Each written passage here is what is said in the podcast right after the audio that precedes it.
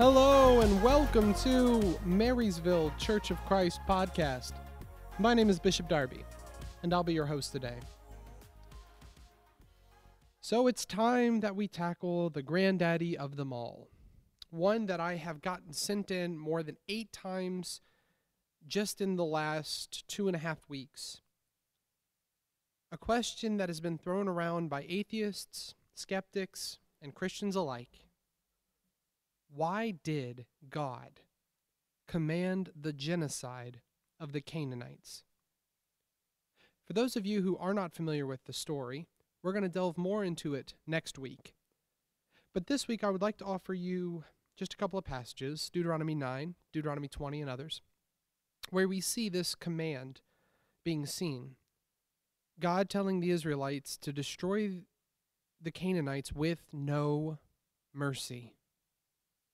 Every man, every woman, every child, to put to death by the sword. To be honest with you, if you're anything like me, those commands ring at a dissonant chord with passages like God is the father of lights from which from whom every good and perfect gift comes James 1:17 or in 1 John when John writes that God is light and in him there is no darkness at all it seems to ring a dissonant chord with passages like be merciful as your Father in heaven is merciful. It doesn't seem to fit. For God so loved the world that he gave his only Son, so that none should perish, but all should have eternal life. See, how can we say simultaneously that God is a God of love and grace and mercy, and also out of our mouth claim that God is the one who kills men, women, and children? There's a reason that these passages for centuries have caused so many people to fall away. Now, I'm not going to be able to do it justice in one podcast, so I'm not even going to try. Over the next couple of weeks, we'll be going to this topic. The Promised Land is what we're going to call it. So, 20 questions, the Promised Land. I think as of now, it'll be four parts, each one about 8 to 10 minutes long as we try to parse our way through this very difficult thing. But if you stick with me, if you stick with me, I promise you the explanation I give you will offer you an answer that is that allows you to look at God as truly and utterly beautiful. But to start, I'd like us to do two things. First, I'm going to invite you to do something that you'll never hear a preacher say. I want you to embrace the ugly. I want you to wrap your arms around the ugly in order, in my opinion, which, as a disclaimer, this whole podcast is my answer to this question. But in my opinion, one of the most dangerous things we as Christians can do is become hypocritical. If we read these words from Deuteronomy in the Quran, it would further cement often the negative, pejorative ideas that we develop about Islam. And yet, when it's in our own holy book, we bypass it, we justify it, we whitewash it. It's not fair of us to criticize other people's holy books for passages that our holy book contains. We have to embrace the ugly. In fact, in my opinion, the only way to truly find beauty in this mess is to acknowledge that it is indeed a mess. The bloodshed of men and women and children, bodies littering the plain and blood soaking into the ground, none of these images are glorious or righteous or merciful. The images that we so associate with our God. And though over the next couple of weeks we'll we'll tackle this and we'll make light of it, make understanding of it. But I want right now for us to embrace the dissonance, embrace the ugly, because the only way we'll get through this is if we're honest. Second, I'd like us to camp out today on the idea of the Bible. Now, I know it seems unrelated, but if you'll be patient with me, I promise you over the next couple of weeks, this lesson will be so, this answer will be so pivotal. So, the Bible. the Bible is a reflection in so many ways of God. See, it reflects the nature of God. And many Christians agree with this, though many Christians mis, uh, disagree on what that means. In Hebrews chapter 1, the Hebrews writer writes In many ways and in many means, God spoke in ancient times to our ancestors and the prophets. But in these last days, he spoke to us in his Son, whom he appointed the Son, as heir of all things, through whom, in addition, he created the worlds. He is the shining reflection of God's own glory, the precise expression of his own very being. And he sustains all things through his powerful word. So, what we have here is an understanding that through centuries, God talked to people. Notice what it says at the beginning there of, of Hebrews chapter 1, verse 1. God talked in many ways and by many means too many people. God has always been a God of relationship. We see that in the Garden of Eden, at the inauguration of our time. God created man and woman in his image after his likeness for relationship. It's no surprise then that his holy scriptures is written in the form of relationship. God expressing ideas, people pinning them down. But God often has been hurt by relationships, and relationships aren't always perfect. And nowhere in the Bible has God forced a perfect relationship. When he and David were very close, he did not go in and change David's brain to be perfect. No, David still sinned. And David still messed up, despite the closeness he had with God. Same with Moses. What about Abraham, a friend of God? He too, even in his close relationship, still missed some things and messed up some things. So it shouldn't surprise us then that every once in a while, this relational book between God and a human writer often sometimes carries the bias and misunderstandings of the human writer. Now, before you chase me down with pitchforks and torches, which I know many of you have already started grabbing, let me clarify.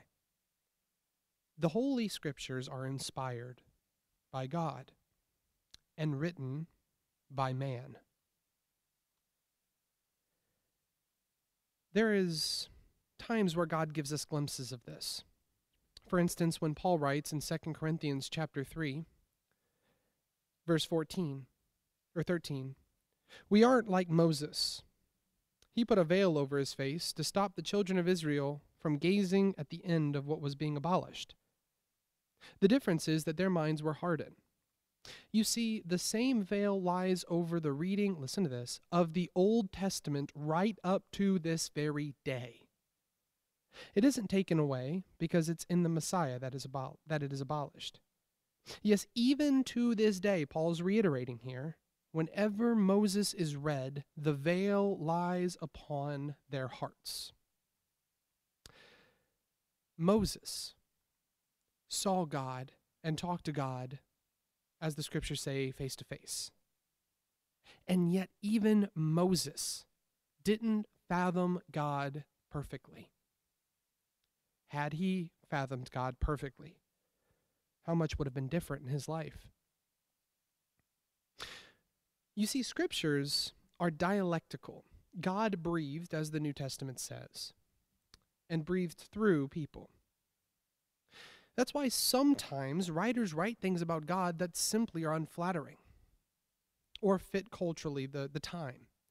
For instance, Asaph, one of the uh, chief high priests, he was in charge of music in the time of David, wrote several psalms that we have recorded for us in our holy text.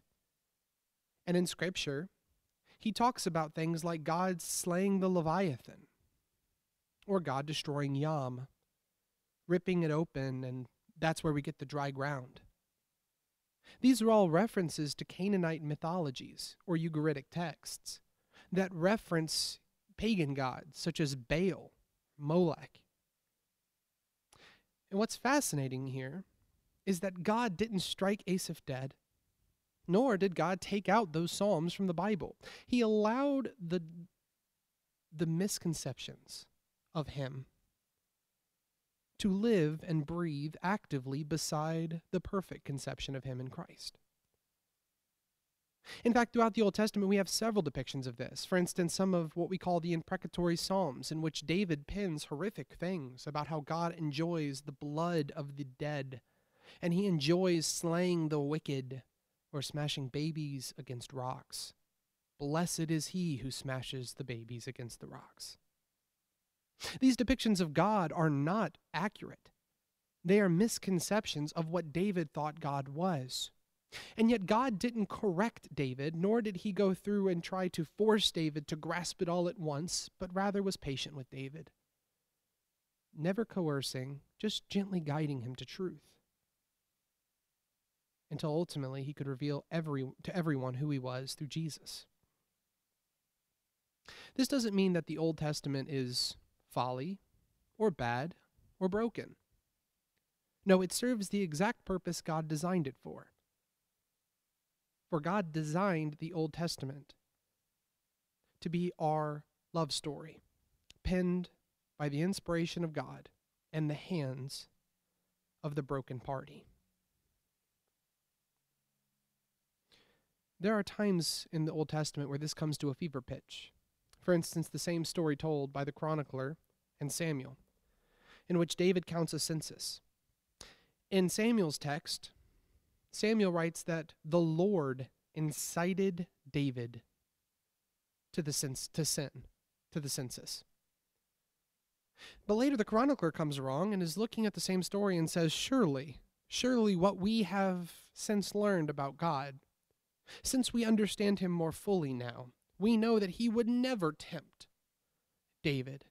He replaces that word with another word, Satan, the adversary. Do you notice how, over the course of hundreds of years, the perspective of God changed? From a broken depiction to a more complete depiction. And we see in the book of Hebrews, the writer of Hebrews doing this quite frequently, going back to Old Testament stories, referencing what the people thought and correcting it. For instance, in Exodus 12, it sure seems that God is the one going house to house killing the firstborn of the Egyptians. And yet in Hebrews, it's not God, it's a destroying angel, a word often associated with a demonic force. Vastly different. See, we have to be aware when we're reading Scripture that we are not just reading the inspired words of God, but especially in the Old Testament, we're reading the perspective and the bias of the Israelites who wrote it. And this actually unlocks a beautiful thing because in this way, Scripture reflects God perfectly. You see, the clearest depiction we have of God in the entirety of the Scriptures is Jesus Christ and Him crucified, as Paul says. So the picture of Jesus on the cross. That, in that one snapshot, is the most accurate depiction of God that we have to look at. And in that depiction of God, we see Christ bearing our sins, our failures, our misconceptions, and our pride. Is it any surprise then that Scripture, too, bears the weight of our failures, of our pride, and of our misconceptions? I'd like you to consider how an inspired text actually exemplify is exemplified by the broken people and their perspective. The book of Psalms has a lot to say on this subject. In Psalms chapter 18, verse 26, the psalmist writes, To the pure you show yourself pure, but with the crooked you show yourself shrewd. We often come to God with our presuppositions and our preconceived notions, and often filter God through our culture and our context. Though many of us try not to, we can't help it to some degree. It's no different with Moses or David or any of the Old Testament writers as they're writing what they can on trying to understand spiritual truths without the without the decoder ring of Christ. See, before Christ, it was impossible for anyone to truly know God, and so they were doing their best with what they had to try to put together pictures of Him, often wrong or incomplete. And that's why Hebrews 1 is there to remind us. But now we have the shining reflection of God's own glory, the precise expression of his own being. He revealed it for us. That's what Paul was talking about at the end of that uh, 1 Corinthians 3 passage. He says this Now the Lord here means the Spirit, and where the Spirit of the Lord is, there is freedom. And all of us, without any veil on our face, gaze at the glory of the Lord as in a mirror. We now have Jesus, and so we can see clearly. I think it's going to play a part into what we're going to read. And I think it's going to play a huge part for us understanding the story. You see, Moses grew up in a time and context which the gods were defined by military valor and conquest, and people took land not by peace but by war. He was, for all intents and purposes, part of an empire, the Egyptian Empire, known and renowned for their military force, and he was shaped by his early experiences and exposure to war. He writes this book, though inspired by God, broken by the world. And as is the case anywhere in Scripture, we must be careful to accept any portrait or depiction of God that does not reflect the beauty of Jesus Christ on the cross. Because as Hebrews 1 says, that, that one singular snapshot, is indeed the most beautiful and accurate representation of God anywhere. The cross is not one revelation amongst many equal revelations, but the supreme revelation by which all others must fall down. Let's be careful as we begin this study to remember the dialectical nature of Scripture, the sin bearing nature of His holy word, the sin bearing nature of a sin bearing God's sin bearing Scripture. And let us always remember to keep Jesus as the key interpretive lens of Scripture. Next week, we'll pick up jumping into the text.